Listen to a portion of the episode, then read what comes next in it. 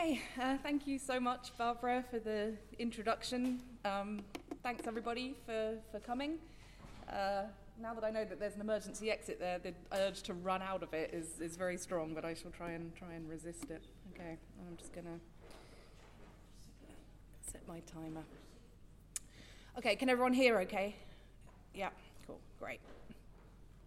So, um, Royal Irish Academy manuscript uh, 23P16, catalogue number 1230, commonly known as the Leabhar Breac, is, uh, as we just heard, an early 15th century manuscript. But the texts that are contained within its pages vary wildly um, in their date of original composition. Uh, as I'm sure we'll hear in much more detail over the next uh, day and a half, there are texts in the manuscript um, which date from the Old Irish period, before 900. Uh, from the Middle Irish period, that's from circa 900 to, to 1200. And uh, from the early modern Irish period, from circa 1200 uh, up to the creation of the manuscript uh, itself in the years between 1408 and 1411. Um, the majority of the texts in the manuscript are written in Irish, though many are written in Latin, and uh, still others alternate between the two, uh, making the Leabhar Breac uh, a fascinating case study in bilingualism. The uh, thematic concerns uh, of the uh, texts within the Leabhar Breac are predominantly religious, um, so, you know, we could think about the contents of the manuscript in terms of, of language uh, and the dating of the texts. We th- could think about it in terms of its evidence for the, for the religious and devotional cultures of medieval Ireland. Um, or we could think about its various genres of texts, such as the sermons that we'll be hearing about this afternoon. Um, or we could take a look, close look at certain individual uh, standout texts, such as the Félire Óengusso, the Martyrology of Oengus, or Aisling and Meck the Vision of Mac uh, both of which we'll be hearing about tomorrow, tomorrow morning. Um, we can think about the manuscript scribe and the circumstances in which uh, it was created, and we can think about uh, the manuscript's later history and how it came to be housed here in the Royal Irish Academy. Um, again, both topics that will be uh, addressed tomorrow. But I want to, to kick us off by approaching the manuscript from a, a slightly oblique uh, angle, but um, one that I hope um, can shed a bit of light on, on a range of uh, the texts that are preserved, uh, preserved within it. Um, and that's via a consideration of just some of the manuscript's varied um, considerations of place, um, and in particular, sort of sacred space uh, in, in various guises. There are many, many places mentioned in the Leabhar Breac. Um, there are imagined places, such as uh, heaven and hell, as described in, in Fís Adamnan, the vision of Adamnan. Um, and there's even the strange uh, food based uh, world conjured up by Aniér Mac Conglinne in, in Aisling and Meic Conglinne, which we shall no doubt hear about um, tomorrow. But I'm focusing on real places, uh, and there are many of them towns, cities, uh, countries, and ecclesiastical sites that are mentioned uh, in, in the manuscript. And my, my focus, my approach is, is on kind of what I'm char- characterizing as sacred geography, um, reflecting the religious nature of the texts that I, that I want to um, talk about. Um, and so that's going to range from individual Irish churches on the, on the one hand um, to the manuscript's very significant interest in global history, or global history as conceived in the Middle Ages, um, on, on the other. And uh, I'll sort of, towards the end, uh, focus on the significance um, for the manuscript of what is commonly referred to as the Holy Land, uh, that is the geographic region of Palestine. Uh, which is roughly coterminous with the modern states of, of Israel, Palestine, and part of Jordan. Um, now, this region is holy to and contested by adherents of many religions, including Judaism and Islam, uh, both of which religions will become sort of relevant uh, towards the end. But the, the focus of my paper is um, its imagining as a Christian space, uh, as it was conceived by the original authors of the texts that I'm going to be talking about, and indeed the later scribe of the Leabhar Breac itself. Um, so, in that regard, it's important to, to know that in medieval Irish conceptions of geography, um, the Holy Land and, and specifically Jerusalem were the geographical centre of the world. Um, and as many Irish writers of the Middle Ages state, um, Ireland was at the world's edge, um, the world's northern edge. So I'd like to suggest, over the course of my paper, however, um, that the manuscript's continual hopping around from centre to periphery, from Holy Land to Ireland and everywhere in between, um, further afield as well to other parts of, of Africa, Asia, and, and Europe, um, that it serves a purpose in that it uh, creates an image of, of, of a universal church. Um, a Christian faith that is shared across uh, borders and cultures. And Ireland's role within that faith is depicted as being integral as integral as that of key sites like Jerusalem and Rome. Um, thereby placing centres and peripheries on equal footing, as it were. Okay? I think that's my argument, such as I have one, anyway. Um, okay, so the manuscript actually begins with a geographical statement. The, the very first uh, sentence of the very first text in the manuscript um, uh, the, so the first text at the, at the start of the manuscript is the so-called Passion of the Image of Christ. Um, and it begins with the words, there is a royal city in Asia called Caesarea, Cappadocia. Um, and so, so, as I say, this is the very opening of the manuscript, is, is itself a, a geographic statement. Um, and the Passion of the Image of the Christ uh, uh, opens with uh, a gathering of people in, in Caesarea. So the, the sages and holy seniors and um, faithful overseers uh, of Asia and very many Christians of all the East came to this city, Caesarea, and also other noble crowds came from every quarter to the same city. It was for this purpose that the faithful of Asia Minor in general assembled to hold a synod and council to strengthen and fortify the faith and belief of the Church of the Living God. Um, so, so the opening of the manuscript already draws us far from, from Ireland. Um, and uh, I think, you know, we, the readers, are in a way akin to those people travelling um, to, to the synod uh, in, in Caesarea, travelling across Asia to gather uh, in a city in, in what is now modern day Turkey. Um, but this opening is in itself merely a prologue um, because uh, the synod at Caesarea has been uh, gathered together or convened um, in order to uh, discuss the problem of how to understand the theological significance of an image of Christ that uh, is seen to um, have blood and water uh, pouring from it. Okay, so there's, there's, it's, it's bleeding and, and, uh, and pouring water from it. And the Archbishop stands up at this synod and announces that he can solve the problem of the, the miraculous statue. Um, and he starts to read from a book by Athanasius of Alexandria, which is the real passion of the image of Christ, to which this gathering of Christians in Caesarea is simply a prologue. Okay, so it's, it's, it sets up the, the Archbishop then read, reading from Athanasius. Okay. Um, Athanasius is a, a, church father who lived in the fourth century in what's uh, now modern day Egypt.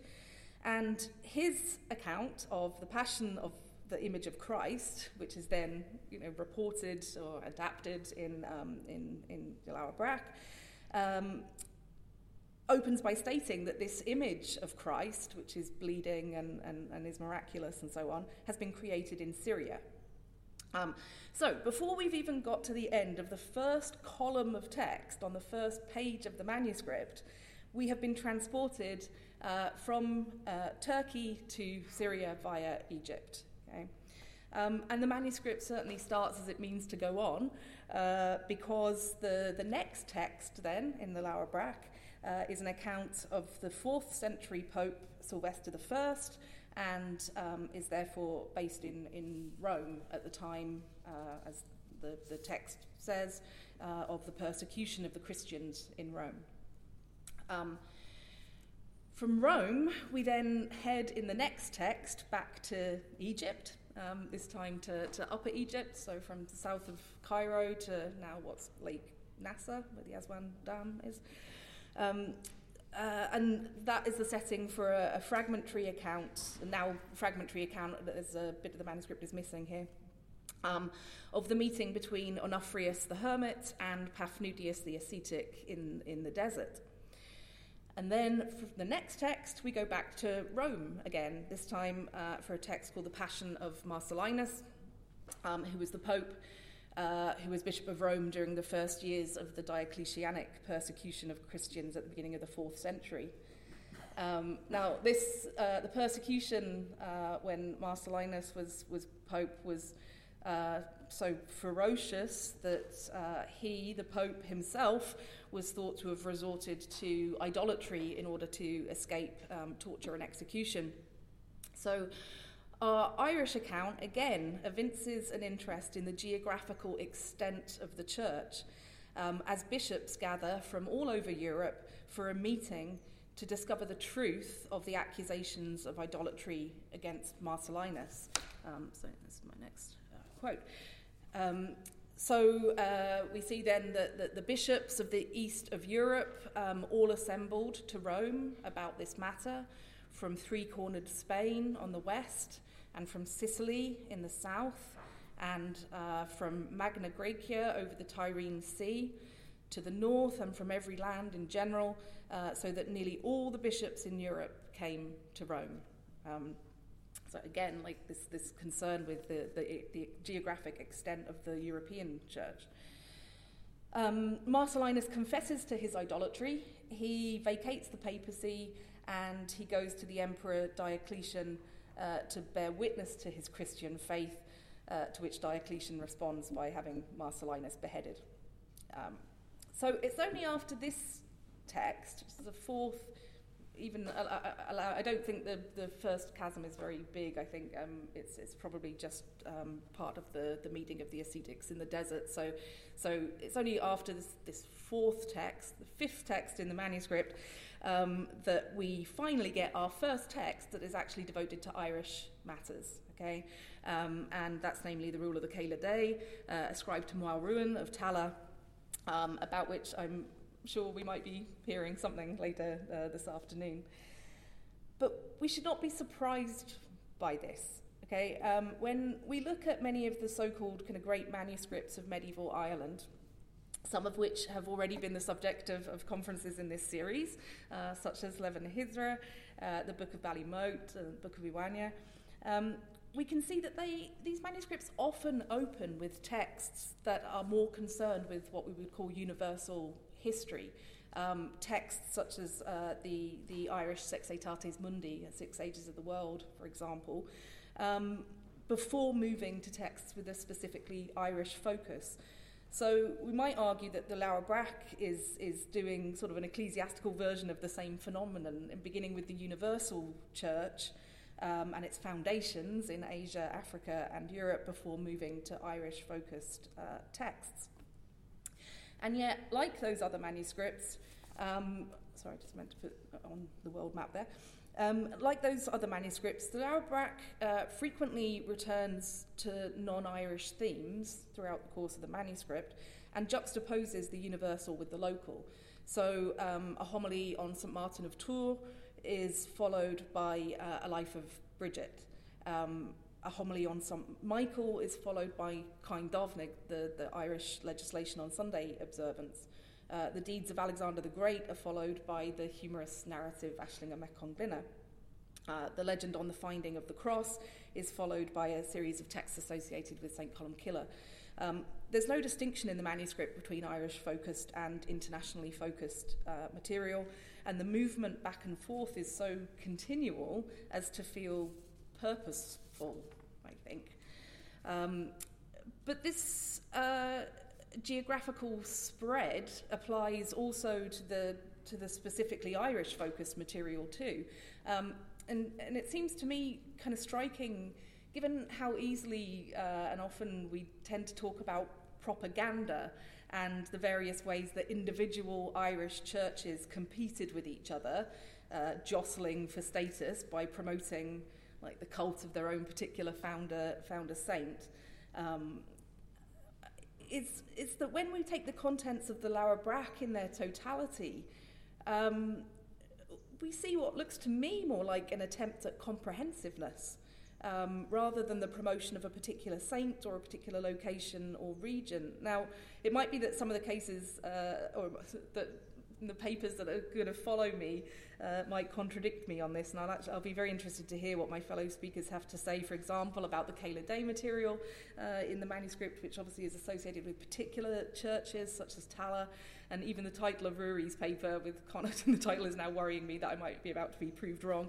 Um, but I think um, there is a comprehensiveness there. Aside from this focus on the universal church, we see texts about the three major saints of Ireland, Patrick, Bridget, and Columcille.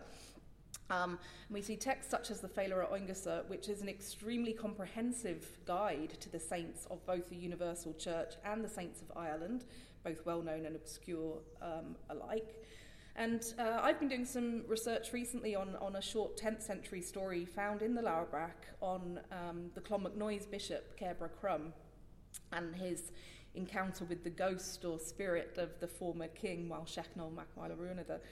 Um, and taken in isolation, this story is an unabashed piece of Clonmacnoise propaganda um, in which that church takes credit for having freed the soul of the late king from the torments of hell and ensured his, his entry into heaven. And yet it sits in, the manus- in its manuscript context amidst texts which promotes the communities of St. Shannon at, at Inis Cathaig, Scattery Island, um, St. Máel Ruain at Tallaght, St. Ruan at Lorrha, St. Moling at Ferns. Um, it's an almost encyclopedic comprehensiveness of sanctity, uh, which, as I sort of suggested earlier, seems to me to work to demonstrate that the sanctity of the periphery is, is equal to that of the, of the centre. Um, so, to return to the centre, I'd like to look briefly at the section of the manuscript which deals um, with the vernacular retelling of biblical narrative uh, from the creation and the fall of Adam uh, through the Choinda Israel, the, the history of the children of Israel, and the Ark of the Covenant, um, uh, the siege of, uh, yeah, the birth of Christ, the siege of Jerusalem, um, and the lives of the apostles. Uh, this, this kind of series of texts, this chunk of the manuscript, um, is in, in need of lots of further study, I think, but just want to highlight a, a few articles, uh, particularly those by Erich Poppe, uh, which elucidate aspects of, of these texts um, and their, their sources. Um, and Erich Poppe has uh, examined sections of, of the texts that are not only geographically interesting and are concerned with um, regions such as Africa and Asia, um, but uh, also you know sort of go beyond just geographical um, information into what we might characterize as ethnography, um, reporting on the alleged uh, sort of marvelous characteristics of uh, the societies living in, in Ethiopia, which is uh, used as synonymous with uh, Africa in, the, in many medieval texts, and uh, in Asia. Okay. Um, so Poppe has identified Jerome as the ultimate uh, source of some of this ethnographic material that's talking about um, fantastical uh, peoples. As I say, a lot of work um, uh, remains to be done on this, this section of the text, which again evinces this interest in, in, global, uh, in global history. Okay, um, my final chunk or t- of text that I want to look at um, is uh, the Middle Irish adaptation of Bede's De Locis Sanctis, which follows this biblical section of um, the text in, in the manuscript. So uh, its ultimate, ultimate, ultimate source is, is Adamnan of Iona's De Locis Sanctis, uh, which was written uh, in Iona in the late, late 7th century. Um, but in the early 8th century, the Northumbrian monk uh, Bede uh, writes his own De Locis Sanctis, Um, and uh, although he acknowledges his great debt to, to Adamnan um, as, as his source, uh, and what we have in the Leabhar Breac then is uh, a Middle Irish uh, adaptation of Bede's version of De Locis Sanctis, um, but one that is uh, particularly uh, concerned with, with the city of, of Jerusalem.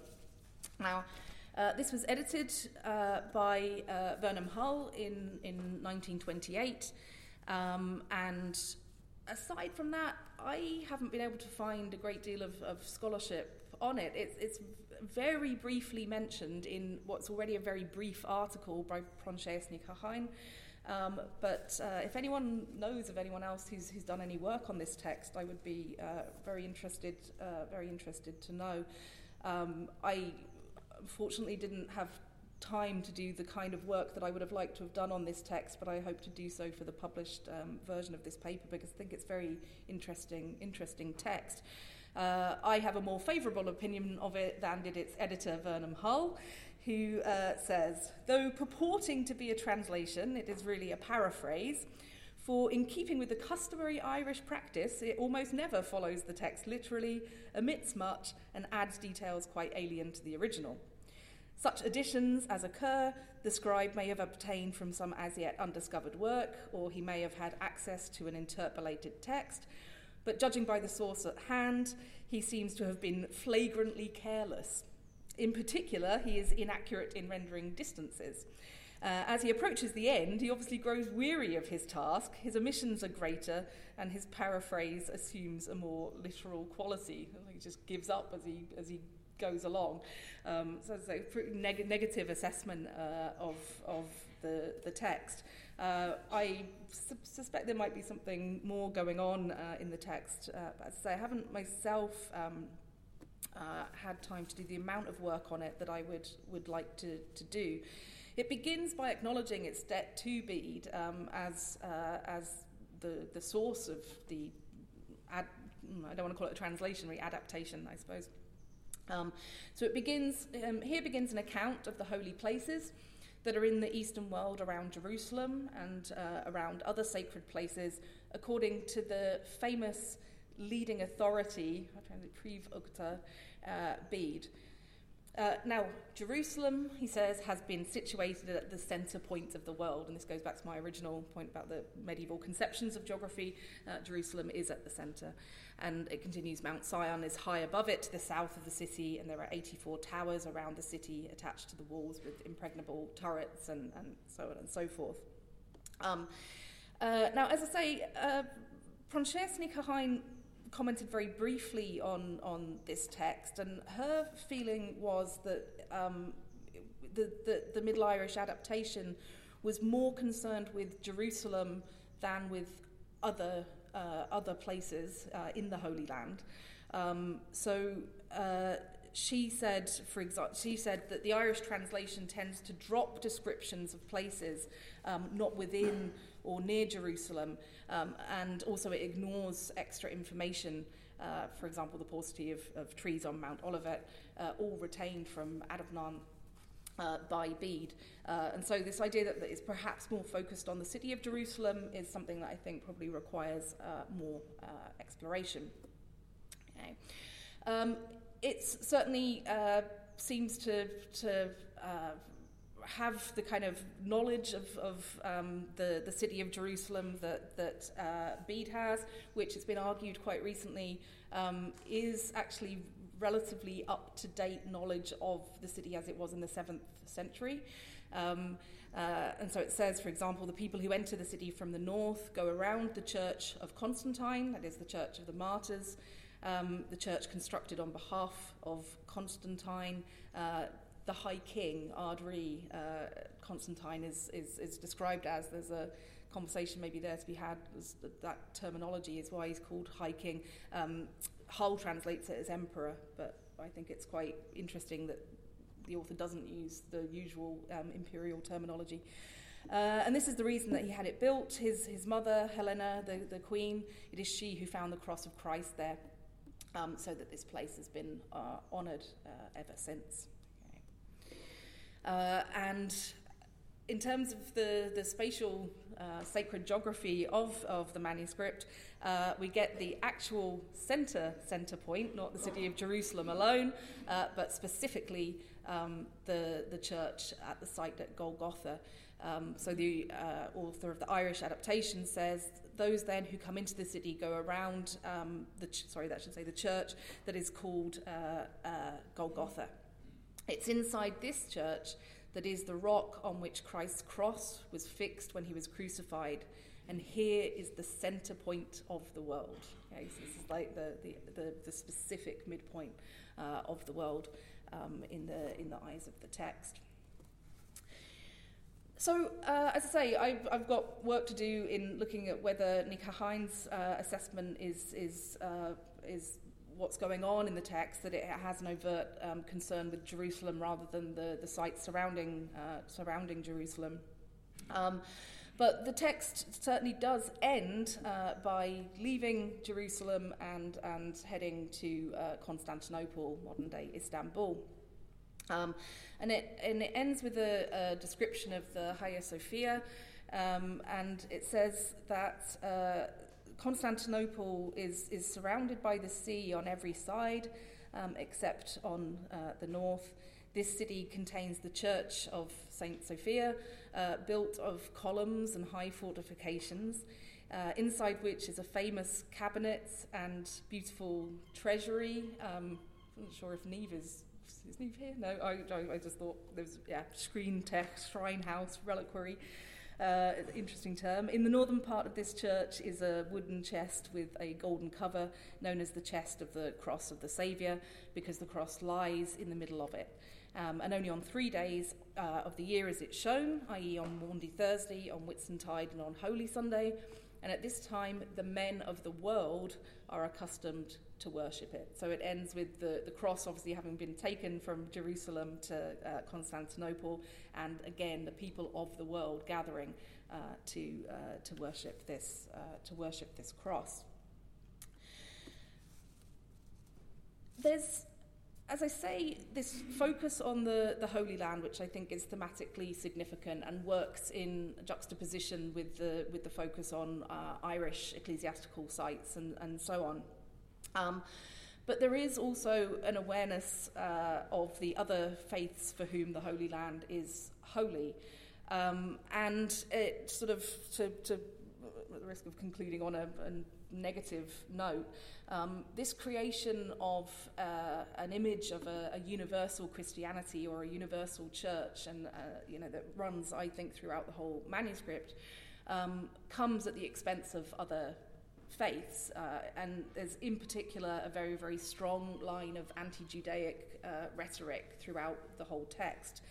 Um, there is an awareness, obviously, coming from Bede, that uh, Jerusalem is at the time when Bede is writing uh, uh, under Islamic rule. Um, and there's an episode that talks about uh, a coif, a cloth, a head, head, headdress um, of Christ uh, which is originally in the hands of Christians and comes to be uh, taken by uh, a Jewish uh, family. Um, and the text says, for five generations afterwards, without a break, this coif belonged to the Christians. It healed every pestilence uh, and increased every blessing. But later, the infidel Jew- Jews took the coif by force, i.e., the cloth, and so it belonged to them for a long time, but they gained only an increase uh, of their wealth from it. Because of it, they endured great strife uh, and battles. Um, and there's this sort of episode where uh, Christians and uh, Jewish people are fighting over this, this cloth.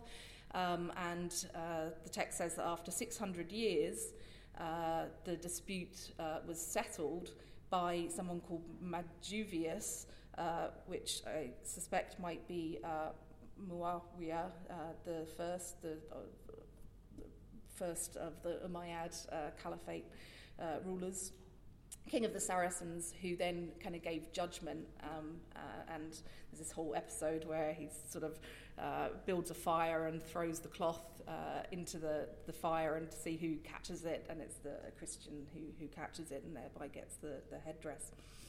Um, but this uh, kind of anti Judaic uh, strand uh, is actually quite strong in, in many of the other texts that uh, I've been mentioning as uh, I've been going along.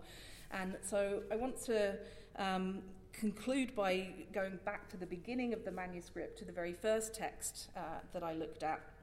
Uh, which was the, the Passion of the Image of Christ. And this gives you a kind of uh, a flavour of the, the um, kind of uh, commentary on Judaism that we, we find uh, in the manuscript uh, and also in other texts as, as well. So, um, this image of Christ, the one that you'll remember uh, sort of loses blood and weeps uh, tears of water and so on, um, had initially been uh, brought to uh, the city of Caesarea by a, a Christian. Um, but he'd accidentally sort of left it behind uh, in his in his house when he moved house, uh, as you do, and he then the the house had been occupied by a Jewish uh, Jewish man who and, and it owned like the landlord was Jewish as well, so the house belonged to a Jewish man. And when the new sort of tenant came in and sees this image of Christ, he's horrified that you know why why do you have this image of of, of Christ and and so on. Um, and so uh, we hear, for example, that when they, the, the Jewish people, had themselves seen the image, they made violent attacks and hurled, fierce abuse on the man with whom it was found, inflicting intolerable suffering and tortures on him. Um, and then they threw him out of the, the synagogue and out of the town, and after flogging him um, until they left him half dead outside.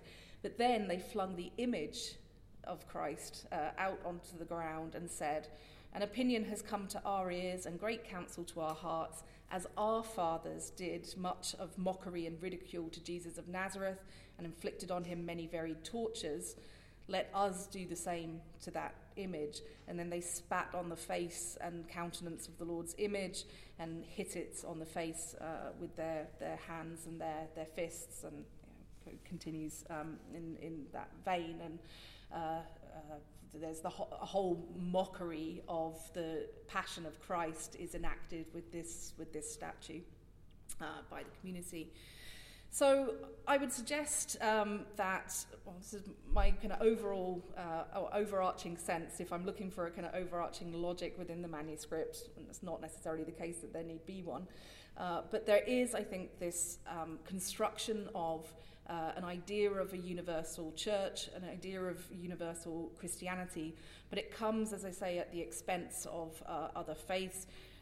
The only really brief references to Islam are in the um, uh, the adaptation of De Locis Sanctis, but there is a, a sustained anti-Judaic thread that runs through uh, uh, the whole manuscript, because uh, I would suggest for um, many of the authors of the texts that are included in the manuscript, and for those who uh, you know continued uh, to read those texts in, in later centuries, Jerusalem was for them perhaps a more symbolic space than geographical reality.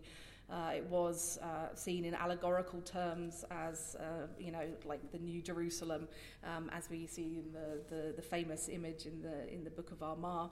Um, Jerusalem was conceived exegetically as an eschatological space, um, and uh, its geographical significance was as, as this, this centre of the world um, to which Christianity had reached uh, the edges when it had, had come uh, to Ireland. Um, so I think the text has then a sustained engagement with uh, sacred geography, whether that be um, a kind of comprehensive interest in the ecclesiastical sites uh, of Ireland, or, as I say, a more um, universal or universalizing interest uh, in the fullest extent of uh, medieval, uh, the medieval Christian uh, world. Thank you.